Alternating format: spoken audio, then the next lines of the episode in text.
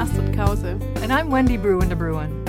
And in this episode of the Research and Innovation podcast, we're going to be talking about public perceptions of how to reduce our carbon footprints through consumer food choices. Right.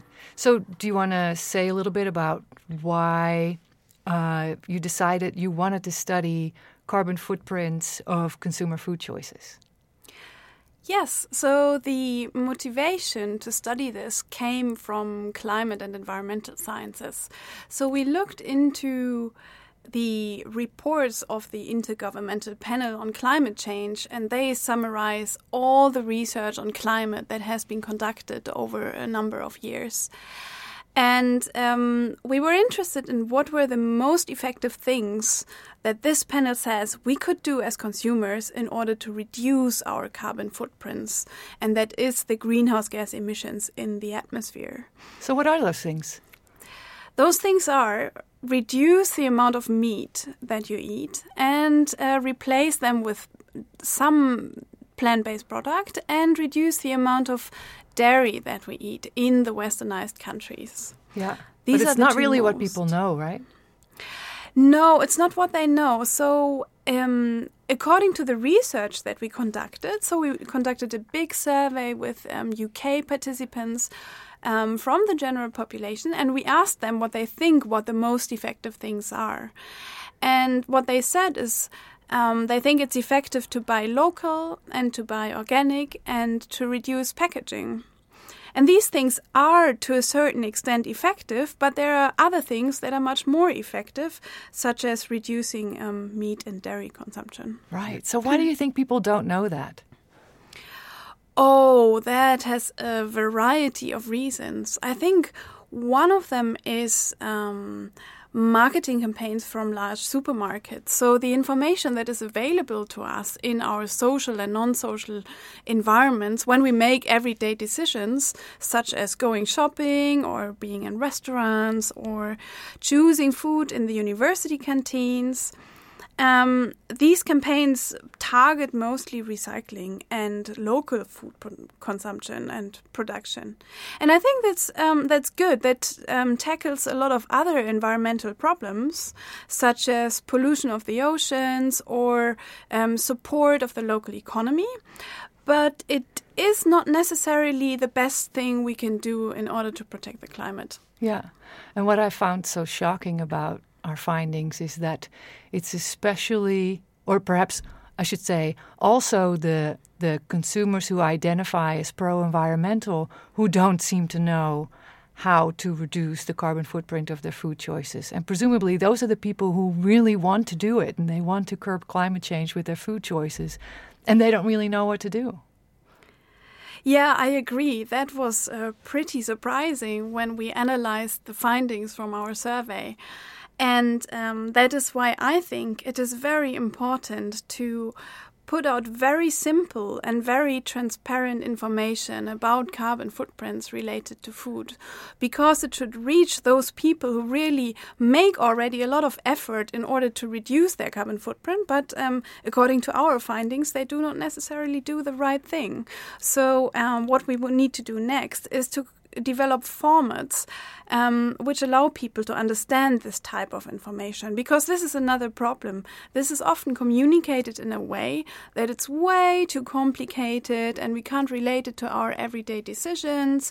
When we, for example, sit in a restaurant and have a look at the menu, like where should I know from what the carbon footprint is? And even if I know something about the carbon footprint, um, how should I know how much 325 grams of greenhouse gas emissions is? That's a number that is, I would say, of very limited meaning to um, to um, decisions or to us when we make decisions in daily life. Yeah, I mean, basically, these kinds of communications suffer from the problem that the experts have developed expert language and expert um, um, formats that that experts use to communicate to each other, but they don't necessarily help lay people in the real world make decisions about their food, right?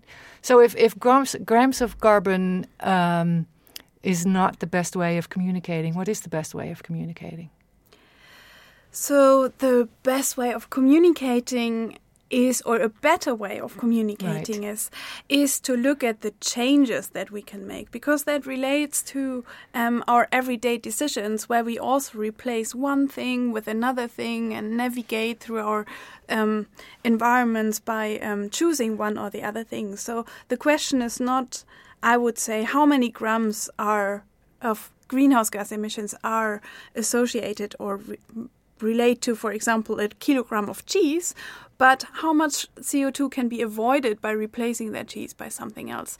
And a format that, according to our survey, um, has proven to be better than grams of carbon emissions is to say percentage change. So, for Right. example, the carbon footprint of um, of what I have on my bread or on my sandwich today can be reduced by 30 or 40 percent if I replace, um, for example, cheese by some plant based product. Right. So this is a really clear example of how the psychology of decision making and understanding um, how people make these kinds of decisions uh, can help to improve communications from climate scientists to consumers. Um, And so, in, this is a very important interdisciplinary collaboration between psychologists and um, environmental engineers and climate scientists to help consumers make real decisions about this. Yeah.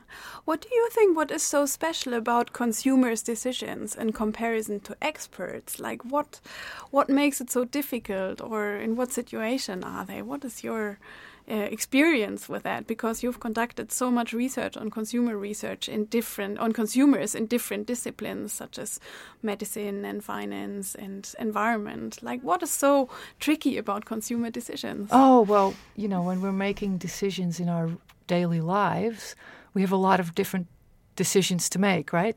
So when experts make it, when, when you study how, um, for example, a doctor makes a decision or an, an expert makes a decision, you focus on that one decision.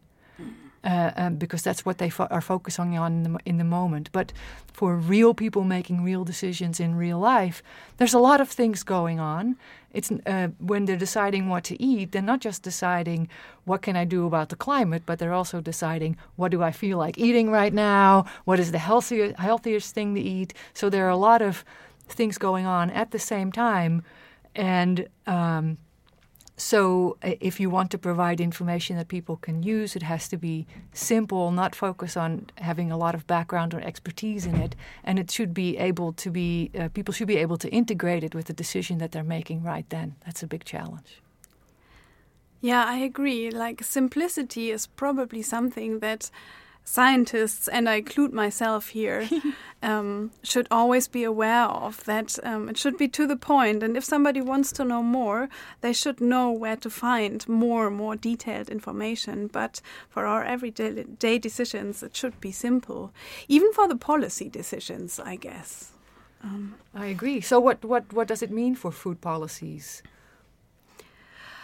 So I think policies should um, consist of two parts essentially. So there should be, um, given the findings from climate sciences that we mentioned a few minutes ago, that um, the global amount of carbon that um, is produced by humans really, to a big extent, uh, consists of uh, or comes from food production. I think um, for the policies, it definitely means that we need uh, we need to reduce that. So we need to change our agriculture. We need to change the things we eat on a global scale, on a collective scale. Um, and this is um, something that is central to climate policy from my point of view.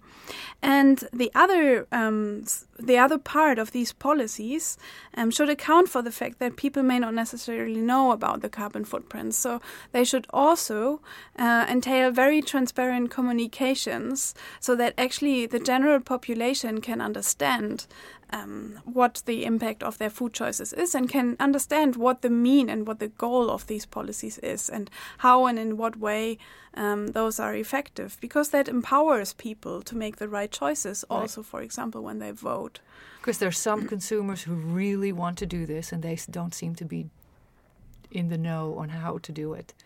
Yeah, making changes in your food choices can make a, a big impact because you eat.